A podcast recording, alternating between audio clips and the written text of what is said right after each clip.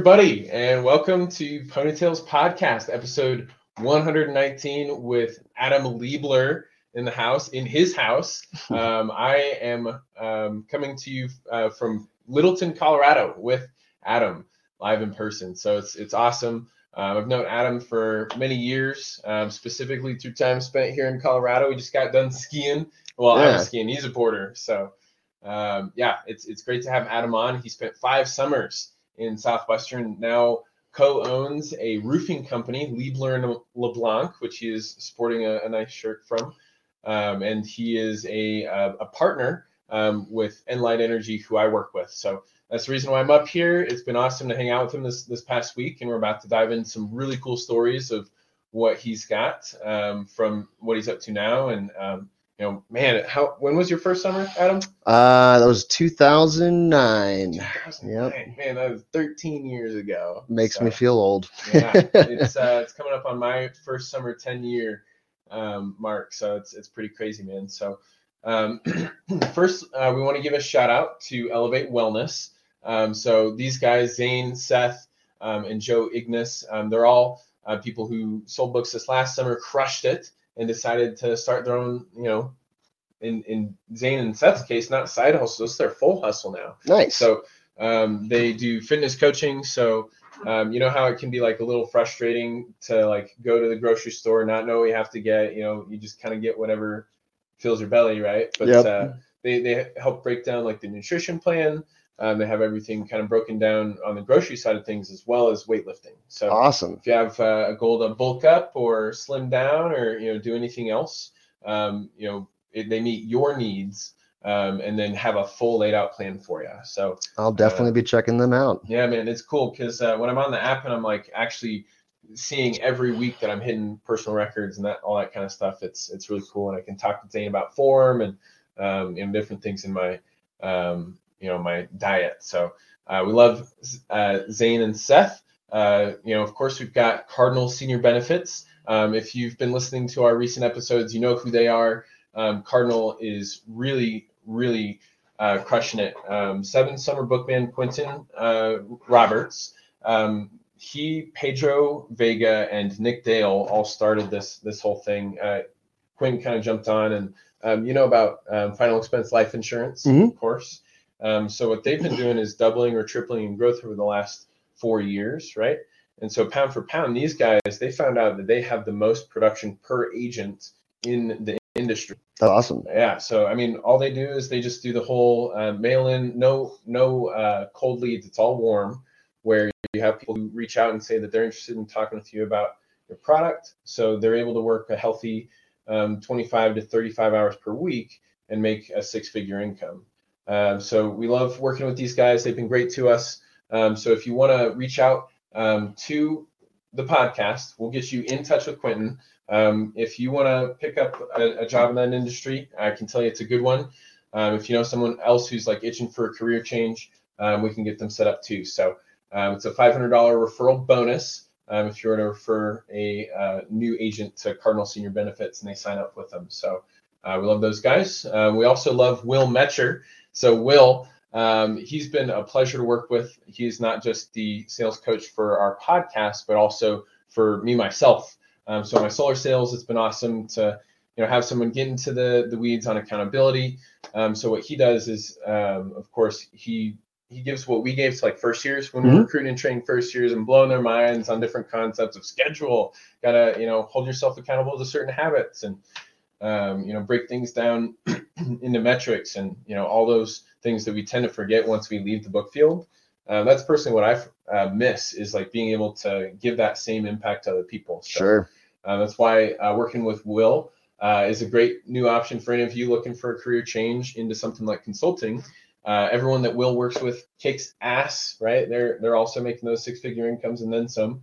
Um, you know, he just went and hung out in Greece because he was one of their top performers in the company. So Not a bad uh, life, huh? yeah, it's really cool to learn from Will. Um, let's get you in touch with him if you want to work with Will, uh, whether as um, him as your coach or if you want to be a coach with him. Uh, it's a couple good options there. So um, yeah, so those are our awesome sponsors. Um, we also have a great connection here business wise with Adam. Um, I uh, have been working with Adam this past week with his new roofing company, new in quotes, right? He's been in the industry for a while.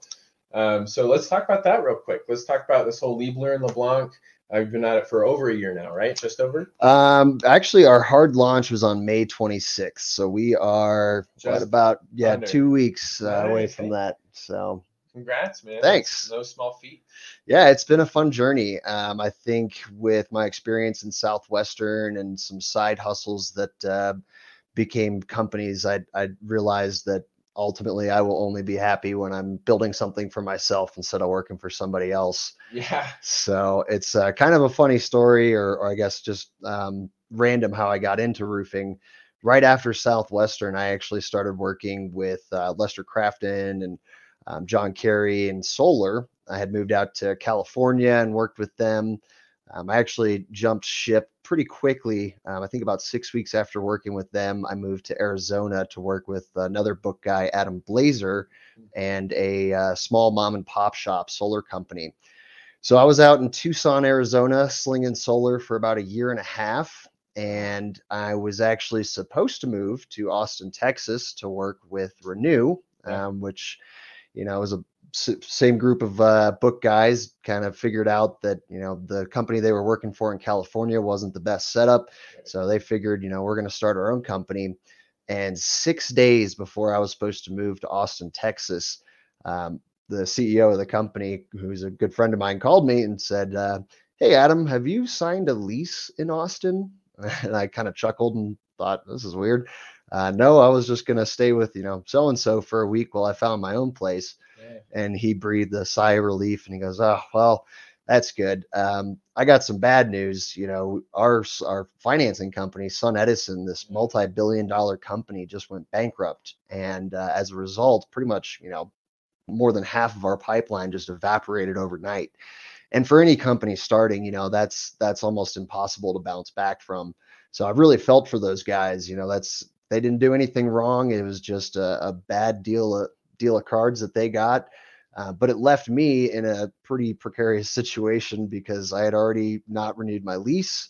My roommates were moving out, and I was like, "Oh my gosh! Like, I need to figure out what I'm going to do like now."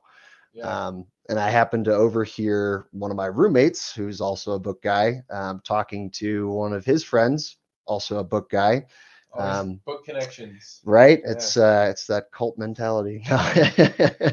but uh, I had overheard a conversation about you know this book guy up in in Colorado having an amazing week in roofing sales, um, and you know given the situation that I was in, it's like well you know if that guy can do it, I, I feel pretty confident this could be something that I could do. And I've always wanted to live in Colorado. Um, Amazing state. I love it here. yeah, quick uh, tangent. My parents actually met while skiing on Vail Mountain.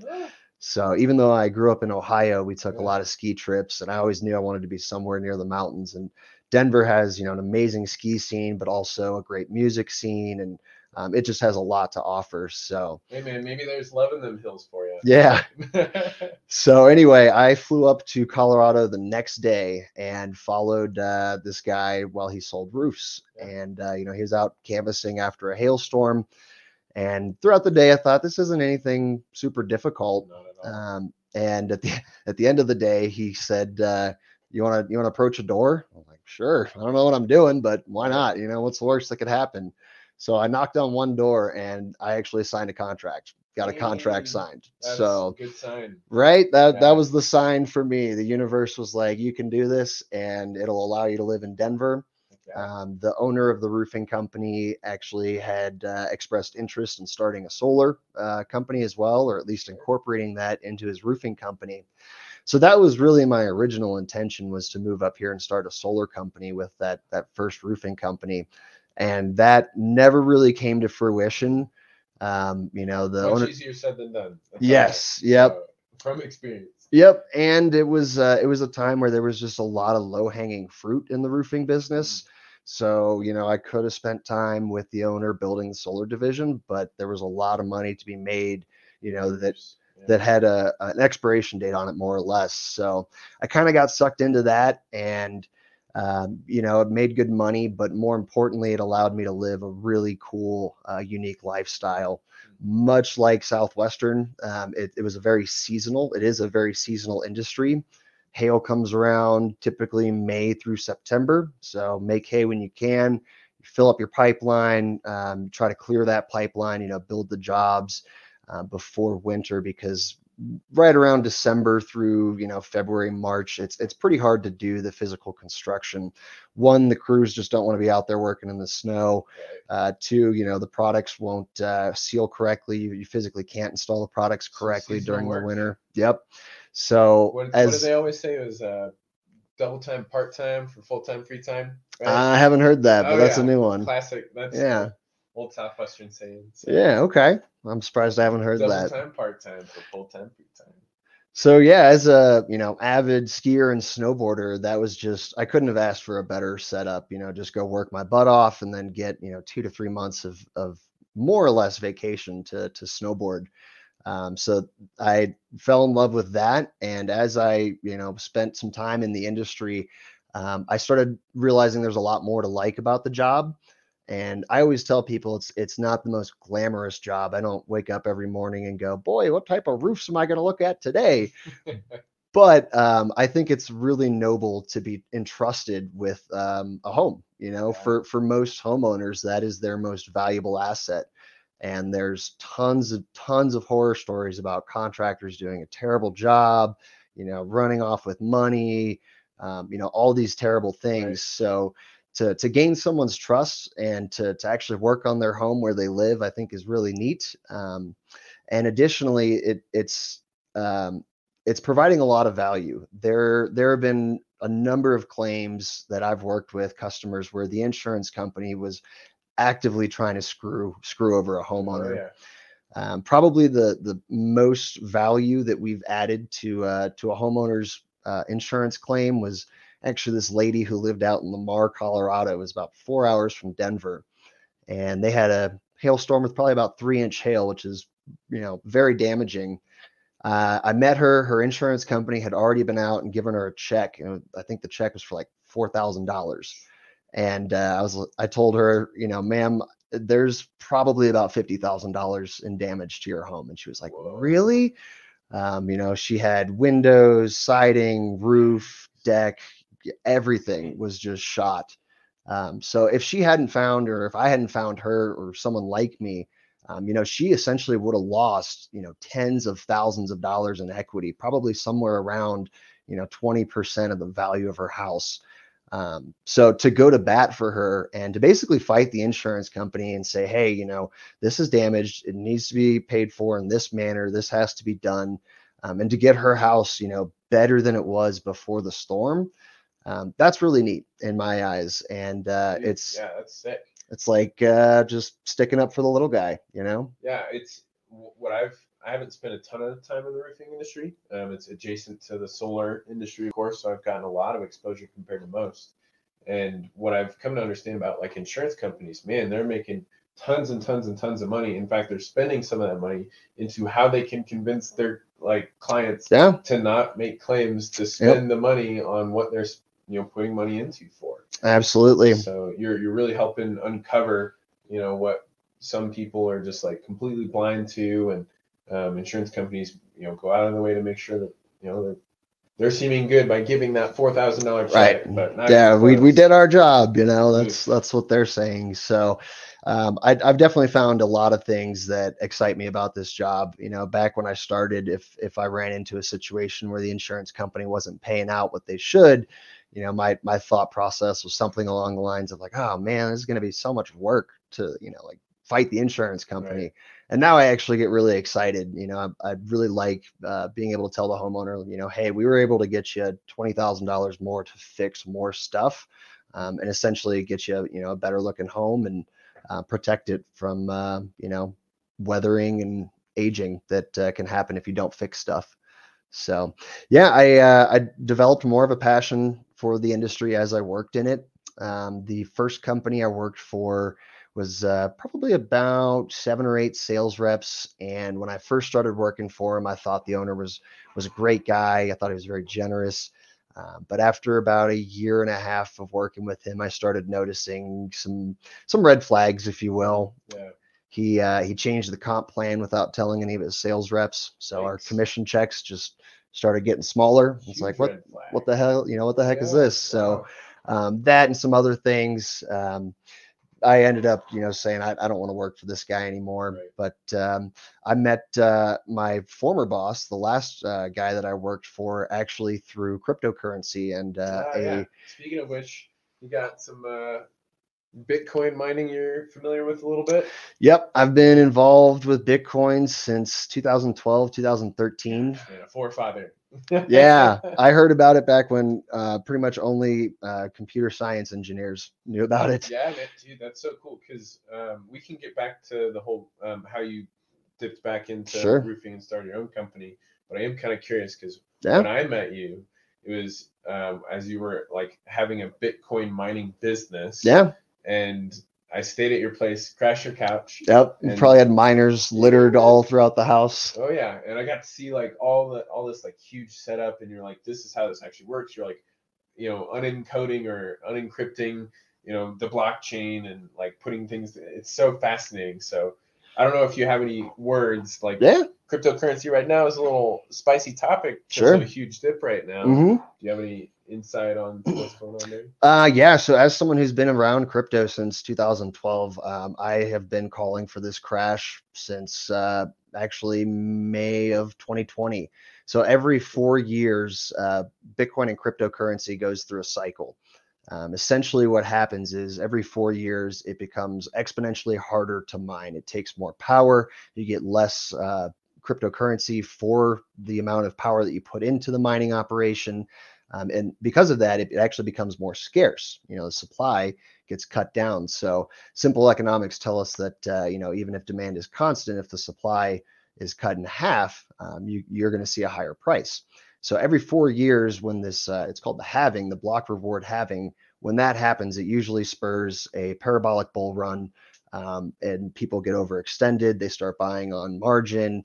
And when it crashes, uh, it essentially creates a cascading effect of margin calls and liquidations within the uh, within the uh, the market. So the price will boom and then bust. But what's really interesting is if you look at the uh, bottom, you know, completely forget the top. But if you look at the bottom price, the lowest price each year, it's always going up, right? So, you know, people will say, wow, you know, Bitcoin just went from $67,000 to 25, you know, it's, it's, it's going to die, right? Mm. It's like, well, Bitcoin has not been 20, you know, prior to last year, I should say May 2020, Bitcoin had never been at $25,000. So, um, it's a long game. You know, if you look at just the, the, the crash over a couple months, it can definitely look intimidating and look scary um, but it's not going away. There have been so many things that have happened within uh, the industry and the market that you know, if it was to be killed, uh, if it was to have to have failed, it would have failed a long time ago. So we, we've we've passed the point of no return. Um, adoption is increasing. You know, more and more people know about it, um, Right. but but still, um, it is not. Um, I, I don't consider it to be a mainstream thing yet. You know, sure, Right. it's you know you see Bitcoin tickers on you know uh, Fox Business and you know whatever other you know uh, stock market show.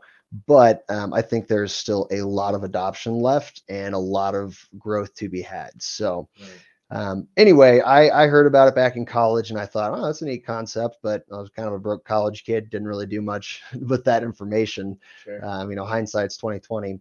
But I had actually bought my first Bitcoin back in 2013, December of 2013. a full Bitcoin? Yep, it was six six hundred bucks. So Wow, you know, okay. had I just held that and all the other Bitcoin that I bought, life would be a little different. But little yeah, I uh, I actually day traded it um, right after I bought it, and at the time I was making what I thought was good money and pulling a little bit out. I was recruiting for um, Southwestern and not Oh, you wow. know not really having a consistent income. Yeah. So anything that I could use to supplement it at the yeah. time was helpful. And again, in hindsight, had I just left that money in, uh, things would be things would be different. But uh, in 2017, um, I got introduced to the notion of mining. Um, I had actually built a gaming PC back in high school and a couple other computers and you know I have a degree in engineering, so I thought this could be a fun hobby that you know I might make a little bit of money off of. So I built my first uh, cryptocurrency miner in June of 2017 and started expanding um, as I realized, you know, wow, there's actually a lot of money to be made in this. And by December 2017, um, I think I was working on my second machine with with 10 different graphics cards, a pretty, you know, pretty um, decent setup. And I was spending a lot of time just talking to my friends and you know friends of friends about it and coaching people on how to build these things. And it was actually my roommate uh, at the time who was say, said something along the lines of, "With all this time you're spending in this and all the people you're helping, yeah. yeah, you should start a business." Yeah. I was like, "Really? I don't, I don't think anybody would buy this, but you know, sure, why not? I posted an ad on Craigslist. You know, I, I, build crypto miners, and uh, the next day I had a call from a guy, Chris Weatherhog, who's uh, still a good friend of mine. Um, and I built him a miner, and then I had you know some more people um, reach out to me, and it very organically grew from you know just me building these things as a hobby and small investment to to pretty much a full time job. You know, I was putting in 40 to 60 hours a week, sometimes even more, yeah. not just building the miners, but also trying to source parts. Um, the computer components became incredibly scarce when you know the price went parabolic. Yeah. Yep. I had actually been going to Micro Center to buy, you know, my components, and they put a limit on how many people could buy because of people like me. So I would bring uh, three or four of my friends, hand them a stack yeah, of cash, and give them a list. Say, hey, if you can find these things, you know, buy them. So Yep. So we went from that to buying from an actual supplier. The first uh, bulk shipment of graphics cards that I bought was 56 NVIDIA 1080s. It was something like forty thousand dollars. And yeah, so uh, I'd say probably about 70% of those cards were spoken for. You know, people yeah, that time, yeah. wanted wanted miners or you know said, "Hey, I'll buy the cards." Um, so at the time, it was kind of a risk, though. I was like, eh, I don't know if I should buy this, you know, extra amount. You know, hopefully I can move it. And I think within five or six days, it was it was it was moved. So, um, man, deep into the crypto world. So yeah, you got to see um, the you know the very beginnings of it, the rise of it, the quote unquote falls, right? Mm-hmm. And um, in 2017, you were running this. This is about when I met you, right? Yep. So how did that kind of take off? From there back into roofing. yeah, yeah, yeah. So I actually um, I made some T-shirts. Deep, Deep Sea Crypto was the name of my company. Nice. And uh, on the back it had you know cryptocurrency mining services, consulting, hardware sales, and I was actually at uh, a club wearing that shirt, and somebody tapped me on the shoulder from the VIP booth. And this guy said, "Do you mind crypto?" I said, yeah, I do. And uh, ended up building a machine for him. Yeah. And uh, he and his boyfriend uh, ended up also, they were also in the roofing business. So while I'm just chit chatting with them about crypto, you know, they were asking, is this your full time job? And I said, yeah, kind of, but I'm also in roofing. It's slow right now, it's the winter months. Um, and they go, oh, yeah, we're in roofing. We've owned a business for about eight years. Wow. And I said, man, you know, it's it's a pretty great industry, but I really don't like how this works and this works and yada yada yada. Right. And they said, huh, well, we do it this way, this way, and this way, so that you don't have that, that, and that. And I was like, huh. Are you guys hiring? right yeah. So that was uh, Enviro Roofing was the name of the company, and they were the best people, some of the best people I've ever worked for. Yeah. Um, I went to, you know, not only did they treat me really well as an employee, but uh, we became really good friends. They ended up taking me to Burning Man and a bunch of other uh, festivals and all sorts of cool stuff. So um, I worked with them, and that was a, a, different setup than the first roofing company. They gave me a lot more autonomy, and you know, almost to their fault, uh, they taught me everything. Mm-hmm. Um, which you know I had wanted to do everything because when I was in the previous company, relying on other people to do things like pull reports or write estimates, um, if something fell through the cracks, you know, it was on me, but it it it wasn't my responsibility. You know, it's like I'm just kind of the scapegoat. So they they allowed me to do everything, and uh, it it just gave me the experience and the knowledge to start my own company. So. And so you started. I, I know that you were working with them until like 2020 or so. Is yep. that right? Yep. And then 2021 is when you kind of like really, you know, around this time last year, you know, you were getting everything lined up. Yeah. To Start L and L. Yep. Learn the block, man. So how did that story take off? Like, who's this Eric guy? Eric LeBlanc, who's like got half the name. Yeah. Um, was it his idea, your idea? Did you just So uh, a little bit of both. Um, it's actually kind of a funny story how I met Eric. I had gone to a show with two of my friends and uh, met some people at the show, and they said, "Yeah, come on over to our apartment afterwards. You know, we're having a little shindig." So we're over at their apartment like two two thirty in the morning. You know, drinking, playing music, hanging out, um, and somebody knocks on the door and I'm standing next to the door, and I assume that this person who uh, knocked on the door knows the people inside. So I open the door, and I'm like, "What's up? Come on in." And uh, I found out only probably about a year ago that uh, Eric was the guy who knocked on the door. That he actually didn't know anybody in the apartment. he had just dropped off a friend and heard the music and was like, "I'll check it out." all right? So Eric- Eric, that sounds just exactly like, like him, right? You know, he's uh, not afraid to put himself out there Yeah, in any way, so shape, or form. So he he came in and I introduced myself. We start chit chatting. Um, we quickly find out that we're both in roofing, so we nerd out about that. There you go. And uh, he actually sold pest control uh, door to door during college. So we, you know, With whom? I forget the name of the company, sure. but the guy that recruited him actually sold for Southwestern for a summer or two, and then ended up going to uh, pest control. So he was familiar with Southwestern. So interesting. So we connected very quickly, and um, that night we, I'm, I remember we had talked about you know roofing and working for somebody else, and we said something along the lines of, "Man, you know, the dream is like one day to not be working for somebody else, and you know, do Oh, it, do it how how you know I would want to do it." Like, yeah, you know, that sounds great. Um, so back in I think 2019, maybe it was 2020, yeah, it was 2019. Eric actually approached me about starting a company with um, some some associates of his, and they were essentially bankrolling the thing. Um, and because of that, there wasn't a whole lot of equity to be uh, shared between Eric and I. So, you know, I told Eric I would love to start a company with you. You know, you're one of my best friends here in Denver. Um, you know, you've been in the industry for 10 years. You're a great salesperson. There's, you know, so many good things. But if I'm going to start a company, I just I can't do it for that level of equity. Right. So I know he was a little disappointed at the time, um, but uh, 2020 uh, was a, a tough year for everybody. It was a really tough year for me. But one of the silver linings is I made some some very good investments and uh, had the capital to start the company without any extra hands in the cookie jar. yeah. So uh, I told Eric, said, "Hey, you know, we got the, we got the funds to do this. Let's do it." Oh. And uh, he was a little hesitant at first because he had a salary job. He was the production manager for a much larger roofing company. Um. Yep. And at the time, in uh, uh, around May 26th, there also hadn't been a recent hailstorm, so he was kind of nervous about, you know, starting a company without a guaranteed paycheck and trying to sell when, you know, the guaranteed business. right, It might have been a little bit harder to to pick up the business. So he ended up uh, jumping ship and starting to work with us sometime around July. So it took him about two months of you know really just just me running the show and putting some deals in and saying like, look, man, you know we can make this happen. It is possible.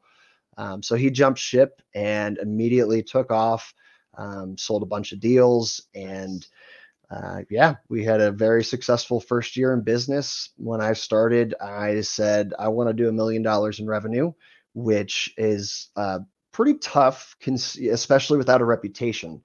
Um, in the world of contracting, reputation is everything. Oh yeah. You know, like I said, there's so many bad apples out there, and people know that, and they know that there's so many bad experiences out there. So to approach somebody and you know say if they ask how long have you been in business, and say a month, Yeah. uh, that's a pretty big red flag for most people. of course. um, I don't want to be a guinea pig. Right. But uh, we we crushed our goal. We've done over a million dollars, and we're you know not even at uh, our year anniversary yet.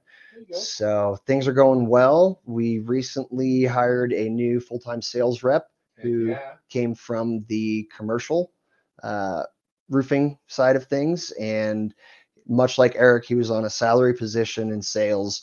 Um, and was just kind of getting the short end of the stick. So we we said, you know, look, if you did the same amount of business that you did with that other company, you with us, you'd probably make uh, about double your salary. And you can kind of see the, the light bulb go off. Huh. Well, I know the industry. I know how to sell. So uh, he's been with us now for uh, about a month, and uh, this past week got his first deal. So that's been, that's been exciting. Um, and then we have another uh, full-time sales rep who joined in August. He's actually a good friend of mine and also a fellow bookman. Um, so we are growing. Yeah, it's exciting. Heck yeah, you are. That's awesome, man. So uh, you've got all these things going in the right direction. Um, you've had a successful first year of business, right? Then the challenge is how do you maintain it, right? Mm-hmm. Um, you're able to invest a little bit, get a nice um, recruit out of uh, you know some investment, you know, pulling those book network strings. That's Yep. great. Absolutely. Um, cool, man. And what's kind of like the long term play? Um, do you have an idea yet? In Yeah. Terms of Absolutely. 10 year vision. So I, I I don't want to limit myself to to roofing. You know, I think um, being able to provide uh, more value to homeowners and, and more services is is really what I want to do. So uh, when I grew up, uh, my closest friend in grade school up through high school, uh, his dad owned a general contracting company, building company.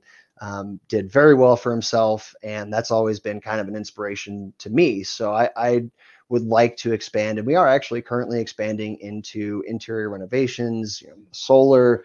Um, I think the end goal is really to be the general contractor, to be able to do ground up builds, um, additions, you know, basically anything when it comes to owning a home. Uh, we want to be able to help out with that. Heck yeah, man. And uh, speaking of homes, um, I know that uh, we're we're kind of in the home based, you know, contracting and you know improvements and renovations, um, just homework, right? In a literal sense. Um, Pat Roach of Southwestern Real Estate Mm-hmm. um, has been doing amazing things with uh, the real estate industry. Um, Southwestern um, is kind of like the opposite of what the story of the industry is, where 85 to 95 percent of all agents who get licensed wind up not even selling anything Hmm. um, for the most part. Or at least they sell a year and then they you know drop out you know, pretty Yeah. quick after, right? And so their stats are the opposite, where it's like 85 to 95 percent of the people that they hire on um, actually stay with the company, and they have like a, a start out of like a you know it's not an advance on commission. They, they actually have like a salary where you can actually work and um, you know get your feet under you, build your network, and then be the expert, the general real estate expert that connects people with roofing companies and so on and so forth. Um, so like Meredith uh, Gardner, who I live with, lived with in Gainesville, um, she's like referring people to us um, as a solar company, right? Yeah. Awesome. Um, so that's what, what we love about Southwestern Real Estate. Uh, if you want to work with Pat Roach, um, they're 99% drama free. That's what we love about them. Um, they just have all the healthy aspects of the Southwestern culture. Um, and so working with Pat, just in the podcast sense of him sponsoring us, has been a dream. I can only imagine what it's like to sell homes with the guy. So let's get you in touch with them uh, if that's a passion for you. Um, so thought leader, um, you know Dylan Barr by chance? I do. Yes, you do. yeah. That's right. You've been to some festivals with the guy, right? Uh, we've gone skiing and hung out here in Denver when uh, he Yeah. lived here. Um, trying to remember when he moved back to Michigan. I want to say it was about a year or two It- It was about a year ago. Yeah, but yeah, I do know him. Yeah, Dylan's awesome. So he was one of our uh, more like like high energy early on episodes, like 2030 somewhere in there. Sure. Loved loved that episode. Um, but um, what he's recently um, gotten himself into is Thought Leader is um, a company that helps uh, people with passions and stories and you know you know messages to deliver to land a TEDx talk. Oh, that's awesome. Yeah. So um, if you've um, ever wanted to, you know, just talk with people about their passions, in fact, that's what's really cool about recruiting the Southwestern is like, what do you want to be when you're older, right? Let's help you build the skills and character. Come on, let's go. Yep. Um, but with uh, Dylan, what they do is they they go and talk to you know warm warm leads. Um, they've got the SDR uh, role where they're able to like kind of farm these leads of people who are aware of their company. Um, so it's like a really easy sale where they just hand them off to somebody uh, like Dylan who's like, okay, what are your passions? We're going to help you deliver that with excellence in front of a stage and use your authentic voice. And so um, they've got uh, positions open that Dylan's hiring for that are you know base salary of fifty, seventy thousand dollars. Um, then they have the the closer role that's um, more in like the 100, 130, 200,000 dollar uh, earning potential. So Nice. um, it's really cool that we have like all these awesome jobs that you get to plug. So if you're interested with Dylan, right, helping people in TED Talks, um, we'll get you going with them. Um, so yes, thank you for coming to my TED Talk. But uh, yes, um, of course, um, Cardinal Senior Benefits, once again, um, they have so many uh, productive agents that uh, kind of the biggest thing that we get to plug is all these agents and what they're earning. So um, Greta uh, Huerta is one of their like repeated top producers. She's been earning like ten thousand dollars in like earned commission in a week the last number of weeks. Um, okay, sorry. All of the agents over this past week um, that we're going to list here um, averaged more than fourteen thousand in earning for the week. So um, number one and two go to non-bookman Lucas Holland and Michael K. Um, they've got like 29 Southwestern alums, and so they're like got some non-book alums, some civilians, some civilians, right? Some muggles, if you will. Uh, yeah. So uh, top three, four, and five, and six um, uh, agents were all book people. So shout out to Ian Pinzado, Greta Huerta, uh, Nathan Alberts, Travis Mickelson. Uh, Michael K is um, in five weeks in a row over 10,000 earnings. And so um, over the last week, they had 47 agents um, and they had 27 of them gross over 5,000, 39 over 3,000. So, I mean, that's it's not a bad paycheck. A lot of people are talking about that much, like a $3,000 paycheck for a, a month, right? Mm-hmm. Um, so, again, if these numbers sound appealing to you, um, let's get you in touch with Quentin Roberts, Pedro Vega, um, you'll get a $500 referral bonus if you sign up or someone you refer signs up. Um, and then we also have a free ticket to Bizzler on the line if you send someone to sign up with Cardinal Senior Benefits. So nice. um, love working with those guys. Uh, let's get you in touch. But uh, dude, um, going back to your story, um, the the whole like being experts in the field, right? Um, I think about when I have this foundational experience of selling books that I get to talk about on a podcast and reminisce through. It's like we get exposed to so much, you know, just selling kids' books door to door, you know, as a kid ourselves, you know. So were you a freshman in college? Mm-hmm. You're at the University of Miami, Ohio. Miami University. Yes, pardon me, pardon me. Yes. Miami University, the OG, right? Um, the we Red were, Hawks. We were a school before Florida was a state. So yes, the OGs yes. Cool, man. So you bumped into somebody in a hallway, or uh, you know, honestly, I I can't recall ever filling out the you know questionnaire, but I did at some point. Um, Hans Schlegel was the recruiter, and uh, I remember he called me when I was in the car with some friends, and they were playing music, and you know, I couldn't really wasn't really present for the first phone call. All I heard was a summer internship where the average first year makes eight grand. You want to hear about it? Sure. so I heard about it and thought, you know, this is kind of appealing. Um, I think the, in the info session they asked, "Has anybody here sold anything door to door before?" And I raised my hand and said, "Oh, I sold Boy Scout popcorn." and uh, that I was actually the number one rep for the Boy Scouts in my troop, sold the most popcorn. And when I told Hans that, I could see his eyes kind of light up. and he said, "See, I, I, remember him asking me too. You know, how, how'd you do it? How were you the number one sales rep?" And I said, honestly, my dad just kind of made me go out there and work a lot. Yeah. Um, I just worked more than than the other uh, Boy Scouts, and that I think that's really when his eyes lit up because awesome. um, if there was a you know if there was a person to sell books, that was, you know, that was the, the experience that they were looking for. So yeah, yeah I, I was really enthusiastic about it um, from the, the first point, you know, of, of hearing about it. My dad was very supportive. Uh, my mother was very skeptical uh, about it. And it, it took some convincing. Um, I think ultimately I just kind of told her, I was like, this isn't your decision, you know, this is my decision. Um, but the uh, car that I owned at the time was, uh, I believe, not in my name because I bought it. You know, my parents when I was 16 or something. So uh, they actually didn't let me take the car with me. So I walked my first summer in. Uh, ah. Gosh, what was the name of that place in North Carolina? North Carolina. It was. was it mountainous? No, it was in the shithole region. kind of like the Durham, Raleigh. No, that's more inland. Yeah, it was it was eastern, and uh, I remember it was the second poorest county in North Carolina. Ah, man, that's where they always stick the book people only is in the poorest and second poorest counties. Rocky Mount, that's what it was. Rocky, Mount, North Carolina. Yep. Uh, so I telling of your eventual moves. Yeah, right. There's been uh, there's been little seeds, you know, That's been planted. Awesome. Cool. But yeah, and my first summer was not spectacular. I think I sold 1,200 units.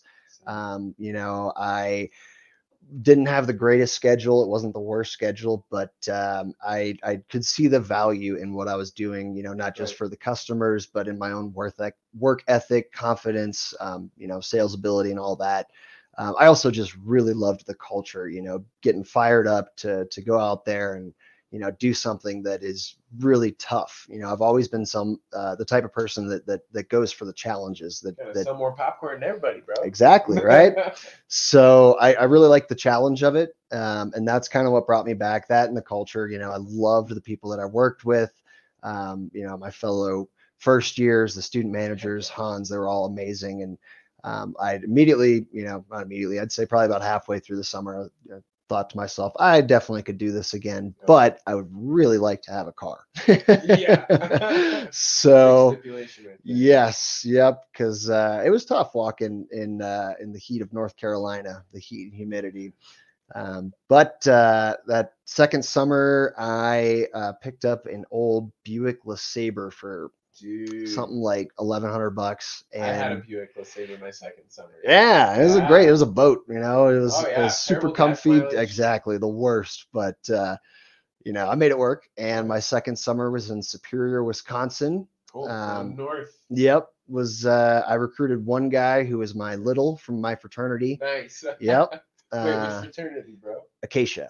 Acacia. Yeah, I so haven't heard of that one. Acacia is one of the four Greek fraternities that does not have the traditional three letters. Uh, acacia is a, a word. word, It's yeah. actually uh, also a tree. Um, it's a tree that's known for strength and ruggedness. And a fun fact about Acacia is we were actually founded by all master Freemasons, and we have strong ritualistic ties to the Freemasons. So a lot of my uh, fraternity brothers, when they graduated, actually went into the Freemasons, and it's something that I probably could have um, followed, but I was a little preoccupied with, you know, recruiting for different cult, Southwestern. yeah. Yeah, did exactly a different cult. Couldn't have said it better. So yeah, my second summer, I had a car. I was much more dedicated to a schedule, having you know a first year there that was under me. Um, hit growth award, got to go on Sizzler. That's Feels good. man, that first Sizzler. in the first summer Yep. and you work at it and back again. Yeah, and Yeah. that that year we had like 18 uh, first years or B contracts from uh, Miami University and University of Kentucky, which was kind of our sister school, right go on nearby. Sizzler. So we had we had a squad, and uh, that that was you know that locked me in for the third summer. I was pretty much already locked in before that, but that was an amazing experience. And I was like, all right, I'm ready to come back for a third summer. Yeah. Uh, my third summer, Hans actually uh, left Miami, Ohio, and uh, Sean Barry, who was one of the student managers, became the OL. Him and Joey Franzese. He's an interesting character. Um, but yeah, we were a little bit smaller our third summer, and it was it was a rougher summer. We went back to There's North always when you Carolina. ah, this summer was amazing. Right? The next summer is like, ah, well, Life's a know, roller coaster, you know. You got your ups and your downs. Yeah, ex- experience tokens. Got to grab them sometime. Absolutely. So my third summer was in Asheville, North Carolina. Beautiful area. Um, but in the mountains, isn't it? it is, yeah, Ah, yep, the Smoky Mountains. yeah. I want to go there so bad. It's a pre- I mean, Denver's better, but it's if you're over there, it's a cool sure. spot. Yeah. um, but we had we had a couple issues um, with PR. Uh, there was a news station that ran, you know, a clip about pedophiles and sexual predators going door to door to snatch up your kids, and It's all true, by the way. Yep. Yeah, clearly. but uh, one of my good friends who was a B contract that summer, he was actually my roommate uh, my second summer. Um, he actually got assaulted by a dad, um, straight up punched him in the face, knocked him out you telling me cold. Um, Wow. Again, because they just assumed that he was, you know, stealing kids. Um, so that was pretty bad. And I actually was unaware of these PR issues. And I just remember thinking, wow, these past couple of weeks have been really tough. Like I'm, people aren't answering the door. I'm getting so many no's. Like I've had more blue light specials, you know, all this stuff. PR matters. Yep. Um, I do remember about that summer, which was cool. One of the people that I sold to, uh, the husband was a government contractor, worked for, um, I can't remember the name of it, but he had actually trained uh, pretty much the entire police force. So whenever I got a blue light special, Big name. big name. Whenever I got Oh, a blue yeah. light special, which again was pretty frequent, um, you know, they're like, "What are you doing?" And I was like, "Hey, you know this guy, right?" And they're like, "Yeah." I was like, "I've sold books to him. I literally, that's what I'm doing is selling books. Like, you want, call call his family and ask." Yeah, oh, yeah. Um, but anyway, that was a tough summer. We ended up moving probably two thirds of the way through the summer. Um, and I think by the time we moved in the summer, you know, had, had just kind of kicked my teeth in. Um, so I ended up finishing somewhere around like 23, 2400 units, which um, I want to say was about the same or actually less than what I had sold the summer before. So that kind of burned me. Um, I also switched majors in college from business to engineering. Um, I think I did that because I was bored with business when I was out, you know, essentially, it's the other way around, going from engineering to business. Yeah. I don't want to study that. hard. right? People are What like, heck, this is too tough. No, I was just bored. Um, it, it was really hard for me to focus on, you know, uh, reading about business when I was out doing it. So That's I've fair. always Because it's like this does this isn't even that applicable. Yep. know? Yeah. I mean, there were some things that you know, you know, accounting and stuff that uh, you know didn't get in books, but I just felt like I got more from selling books than I did in the classroom um, in terms of Yeah. business. So I had made that switch. Um, I decided, you know, a lot of people from the org, pretty much the org fell apart, to be honest, from Miami University. So I said, yeah, I'm not coming back. Um, I picked up a engineering internship in Erie, Pennsylvania, at a plastic injection molding facility and it was um, an interesting experience but Yeah. ultimately i was pretty disappointed um, i just didn't feel as challenged or as inspired Yeah, as i know, did You know, jump out of bed, take a cold shower, do execs, and Right. random strangers. yep and i mean it was it was nice that you know i would get off work at five and then i could go have a beer with you know the people at the plant but um, ultimately i just was not fulfilled and it feels like that oftentimes. yep Yeah. And I think I went to sales, not sales school, GRS, um, kind of on the fence about it. And that's when I saw Hans again, and I hadn't seen him in, in quite a, a long time. And uh, we caught up, and I, Oh, you know, just kind of told him what was on my mind. Said, hey, you know, I did this engineering internship. I'm going for a degree in engineering, but I just I didn't feel fulfilled um, doing that type of work. Right. So being around all you know the the culture at GRS, it just sucked me back in, and uh, came back for yeah, right. oh, yeah. Just when I thought I was out. no. so came back for a, a fourth summer, but uh, that was actually a half summer. Um, Ah, I did my senior design project in uh, Daejeon, South Korea. Uh, oh, yeah, that was really neat. Instead of doing, you know, two semesters worth of senior design work, we were able to do six weeks. Um, you know, in South Korea at the Korean Advanced Institute of Science and Technology, which is this a beginning of the summer, or end of the summer. uh, towards the end. So I believe I did five or six weeks. Wow. Uh, went to Korea, and then I actually came back to sell for a week or two. Yep, And deliver and all that. yep. That's crazy. Wow. So that was uh that was that was that was pretty um interesting. I one of my better book stories was actually the last week of that summer. Let's hear it. Yeah, so I had I had just flown back from Korea on Friday like night Saturday morning and I was on the on the book field again Monday. So I was still jet lagged. Um I had a first year who was borrowing my car while I was gone Yeah. and I was working new turf kind of out in the middle of nowhere and I was driving through this gravel road, you know, through the mountains and uh it started raining. Yeah. And I'm like looking around for houses, and I'm like, man, there, there aren't even any houses out here. Like, I should probably turn around and go back. So I'm coming back out of the, you know, the woods, the mountains, trying to go back to civilization. And I'm not going that fast, 25, 30 miles an hour. I take this turn, and the car does not turn. The wheels turn, just plows through the the gravel. And my gold minivan, my uh, Gold yeah, minivan. 200,000 mile minivan. No wonder went- they thought you were stealing kids. Yeah, right. but I went off the straight off the road down probably a 40 or 50 foot ravine. oh my. And it was scary. Um, I, of course, wasn't wearing a seatbelt because I was selling books and getting You in and out of the car. Yep. Yeah. So I vividly remember the feeling of being airborne, but still holding on to the steering wheel, you know, kind of down here. Right. Um, and the, the car just flew down this ravine. I actually ended up, uh, my head was on the uh, passenger floorboard with my feet up in the air. I had books, you know, littered all over me, all over the car. and the car came to a you know a halt, and I was like, oh my gosh, like am I okay? Yeah, I think I am. You know, like dig myself out of this pile of books, and can't really get impaled by a bunch of books going through you. right, but uh, Thud. I-. Yeah, yeah. I was, I was really lucky though. It could have been bad. I opened the door and I step out into a river. I'm like, oh man, this you know this is not good. And I look up at this ravine that I just came down. I'm like, holy shit! And I look at the side of my minivan, and the whole side is completely scraped up. And uh, as I look at the tracks of where I came down, there's an oak tree, probably six foot in diameter, that I literally grazed. So had I been, you know, a couple inches to the right, I probably would have gone through the Yeah, windshield and um, it would have been bad because again I was in the middle of nowhere.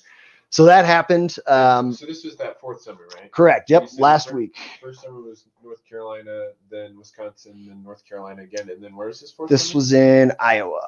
Iowa. Yeah, Dubuque, dude. Iowa. No shit. That's the next state over from where I grew up. Yeah. Okay. I really enjoyed Iowa. I thought it was a great place to sell. education conscious. Yes. Yeah. So anyway, I got out of the car. Didn't even have cell service, so I had to hike up this muddy, you know, hill, uh, get on the road, and then I had to hike like a mile and a half. I never even got cell service. Another car drove by, and I waved him down. I was like, "Hey, I need a, need a tow truck."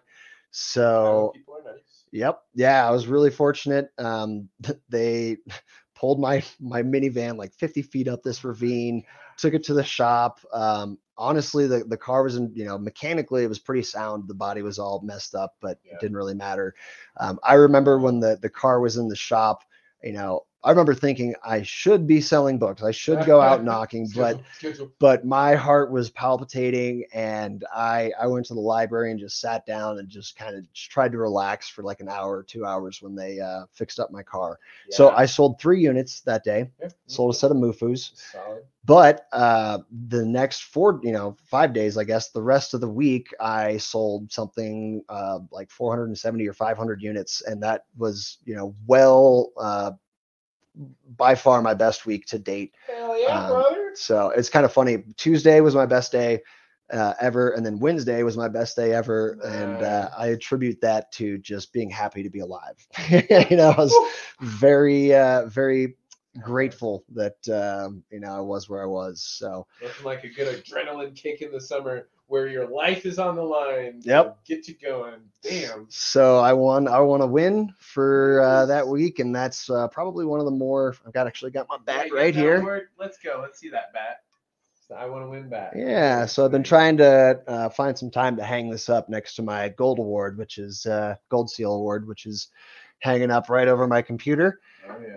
So yeah, that was uh, that was interesting, but um, finished the summer strong and had a couple, you know, options after that. I graduated that year, so um, was trying to figure out, you know, do I stick with Southwestern? Do I go to a job? And just, you know, couldn't leave the culture. So Yeah, I, you knew what the other side of the fence looked like. It was boring. yep.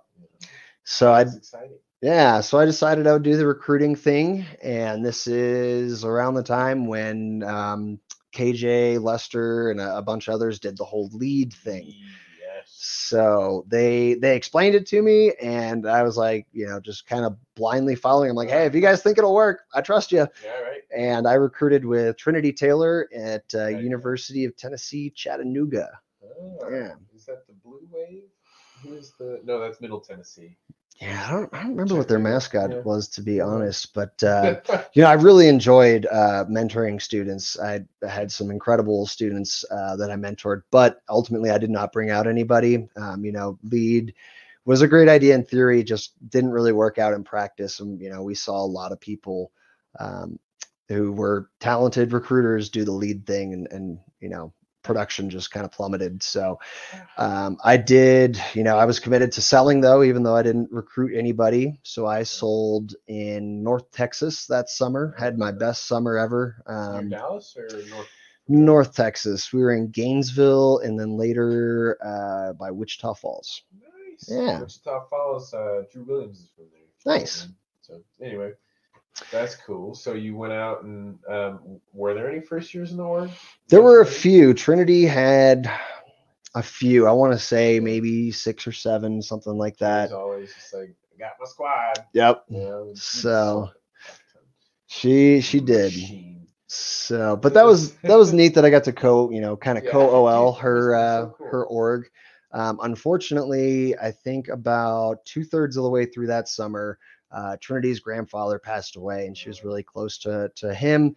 So she actually left, and uh, it was Reed Searcy and I kind of running the show, um, and that was tough. You know, uh, first years, you know, they knew me, but they came out because of Trinity. So to try to fill her shoes was was definitely tough.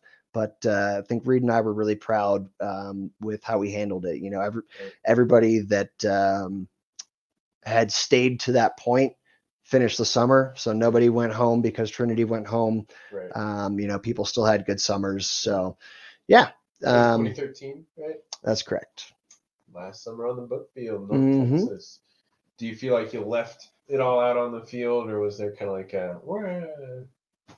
You know, I, it's a I mixed bag no matter who I'm it's it's a mixed bag. I think in terms of sales, I was pretty happy with my production. You know, I'm I'm the type that I'm never fully happy. I'm always, you know, I could have done a little bit better, but I did Sure. feel fulfilled um, that year. But I, I did definitely was a little uh, sour about the recruiting. You know, that was Yeah, you the know, way lead. yep the way it transpired. You know, I, I kind of wanted to to bring a team and you know have people come out because of me and, and have success because of that. But uh, you know, I'm not too broken up about it. Things are going pretty well now. So Life is okay. Yeah. And we still love you, Lester. Yeah. yes, we do. Check out his episode from a few weeks ago. It's great. So Yeah. So it was uh, right after that summer that KJ and Lester approached uh, pretty much everybody Oh, in yeah. the org about selling solar out in California. right. Um, so yeah, right after that summer, um, well, maybe not right after, a couple weeks after that summer, I moved out to California, and um, hence my start in the solar career. Yeah, I mean that's uh that's and then roofing and then solar and roofing and Yep, yeah. uh, cryptocurrency sprinkled in there. Oh yeah, oh yeah.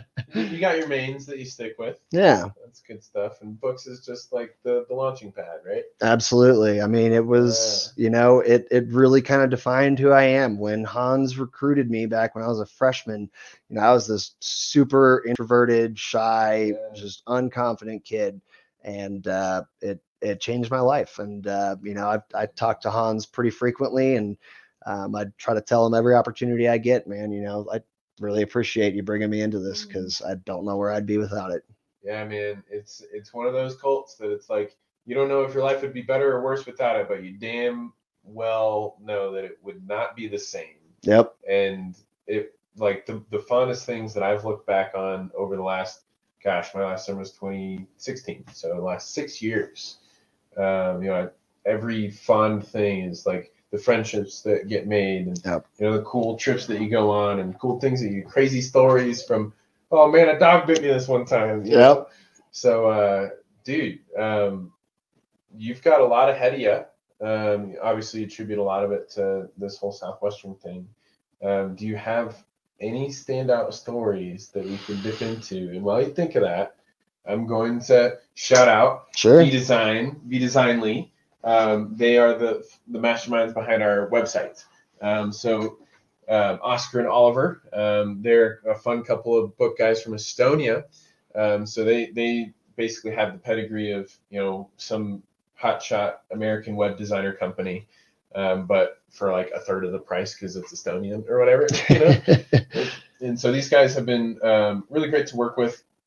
I will say that um, what we've learned in the process is that building a website is not that easy when you want it to be like super specific and integrated to everything that you're doing. And these guys are, are great at what they're doing. They're making everything built out to the T. So um, when you check out our website, uh, let's get you in touch with them if you want to build your own new website. Uh, we love our Estonian friends. So um, we also love Cardinal Senior Benefits. Um, they have again been doing really awesome things for their industry, and so um, just overall in general, their attitude is to kind of have um, all those same best uh, features of the Southwestern culture, um, but with a bit more of like like rubber meet road, if that makes any sense. Um, so one of the things that people like about working with them is the the flexibility, the freedom. Um, you know, many companies talk about this kind of stuff, but at the end of the day, you know, they're still holding their agents captive for this, that, or the other reason. And so with Cardinal, you truly have the ability to set your your work hours. Um, they have um, really keen um, focus on a demographic. You know, it's final expense. It's nothing sexy, right? Selling funeral insurance, but uh, I can relate. yeah, right. Selling roofs, selling solar. I mean, none of these things are super sexy. The, the really cool thing is um, they actually um, send mailers out and get people who have the interest in, you know, getting a life insurance policy to protect their family from funeral costs. And so they actually have a really easy sales cycle. It's it's one of the uh, simplest things when people tell you, I want what you have, and then you just show up, right? Mhm. So again, 25, 35 um, hours a week in the field gets you in a lot of people's cases, you know, 10,000, um, you know, net income in a week. Um, and so there's all these um, top producers in the company that are super inspiring. Check out what they have to bring to our um, Derby meetings on Fridays, every other Friday. But uh, we love Cardinal Senior Benefits. And we also um, just kind of talk about our um, connection here with Enlight Energy. Um, that's the reason why I flew out here to, to work with Adam this week is uh, solar. What we're doing at Enlight Energy is just uh, basically changing this. Uh, it's like the Wild West solar because there's a lot of money, just like with roofing, just like with real estate.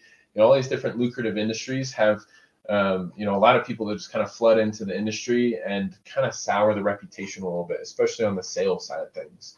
Um, and so what we're doing is we're, you know, leading with full on truth and ethics and um, you know we've gone back to customers that you know we've even unintentionally told wrong things to just to clear things up um, we're way past that now and so right now we're actually building on and um, hiring a ton of new people right? So this partnership has been great to fly out here and see how you do business and um, see how we can help your clients out. Uh, that's the cool thing about enlight is we believe in win-wins. So if you want to work with us um, get in touch with me um, or um, with ponytails and we'll get you um, an idea of what it could look like. It's not for everybody. Um, you know, market conditions are kind of important. We had someone look, uh, look into working with us last year, and Georgia is not the best state for solar just because of state policies. But uh, that being said, another six-figure job. It's good stuff. Cool. You know, great. Um, and grateful for you, Adam, to to partner up with us. And, Yeah, grateful for you as well. It's uh, it's a very synergistic combination, Yeah. and it just it makes sense.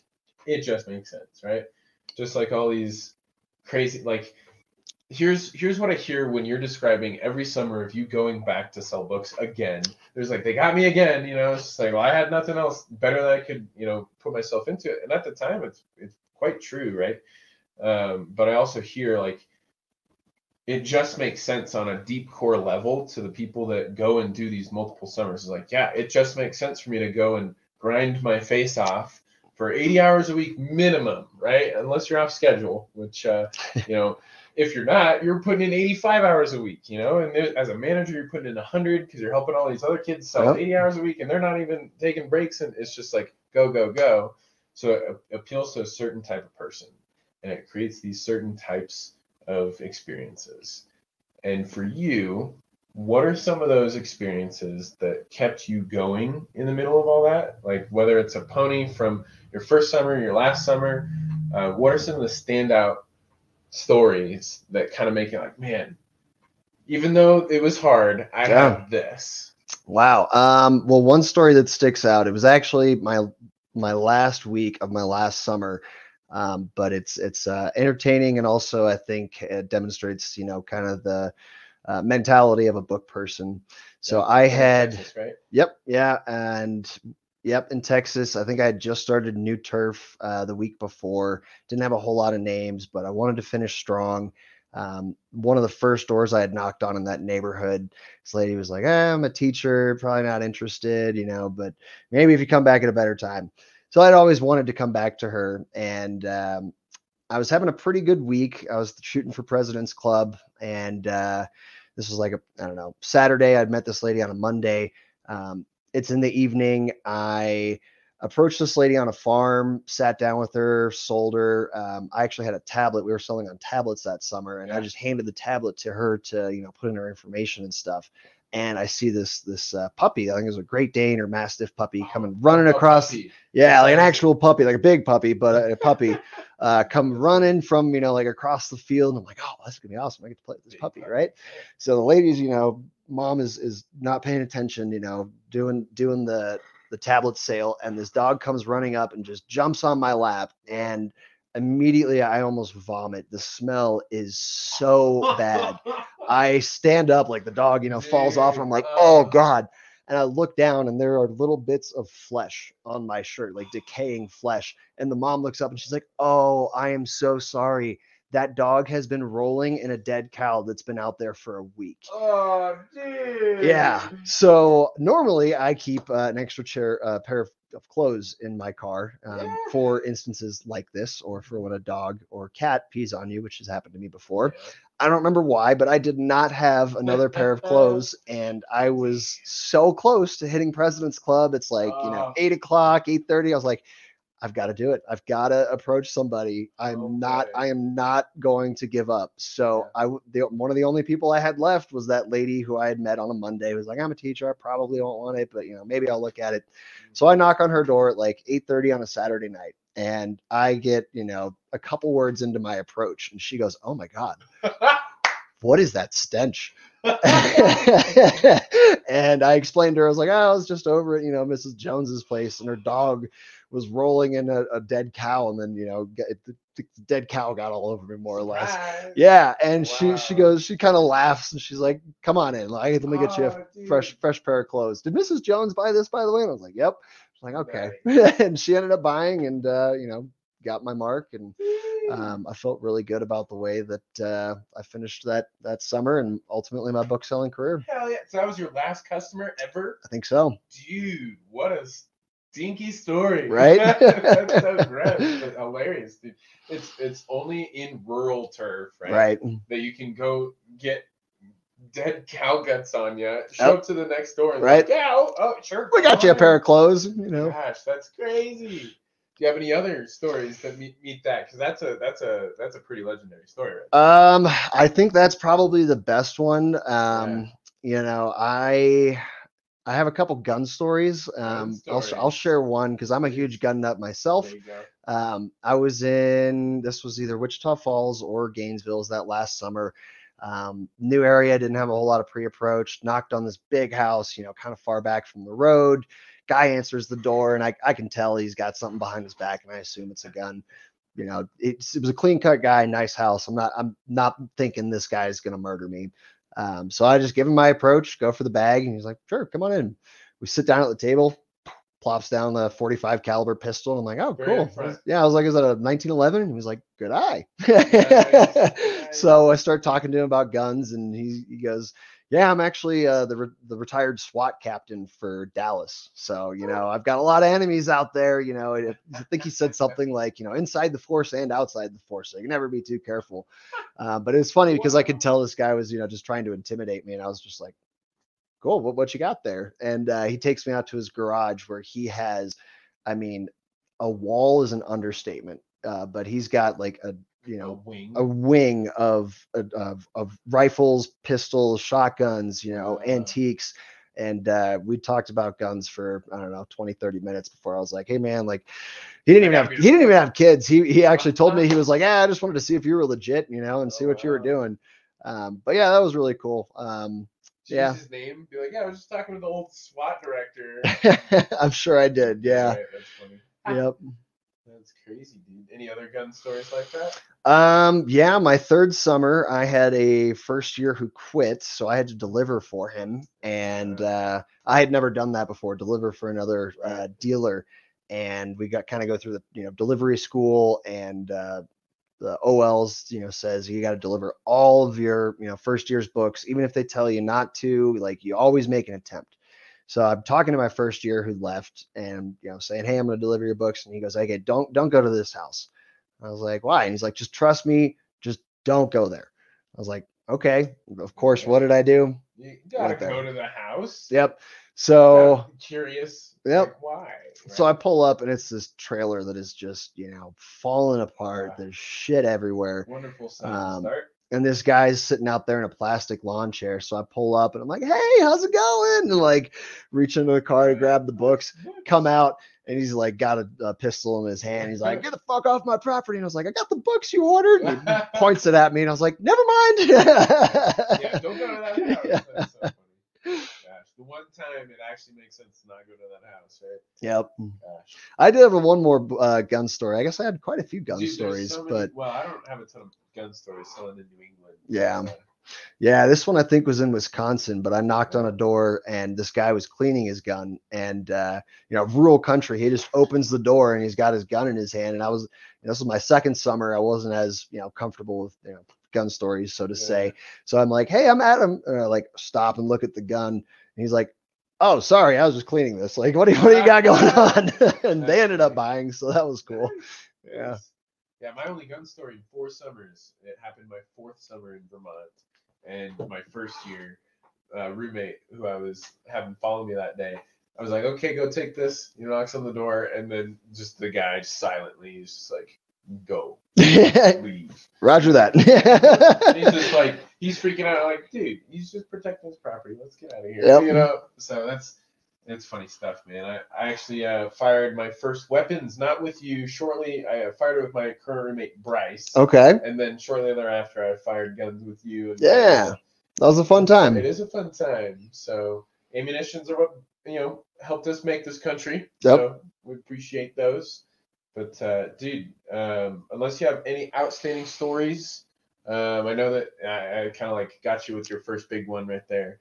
This is my last summer, my last door. You know. Yeah, I'm sure I have some stories, but you know, like you said, it's been gosh, 13 years, and if you uh, if you don't use it, you lose it. So there's so much that happened that uh, you know I'd kind of have to dig through the memory bank for. But you know, all in all, it like I said, it was an amazing experience. Um, the the people within Southwestern are truly like a fraternity of entrepreneurs and successful people. So I'm extremely grateful for that. You know, I've met so many people and developed so many close friendships through Southwestern. So I'm glad to be a part of it. Cheers to that, man.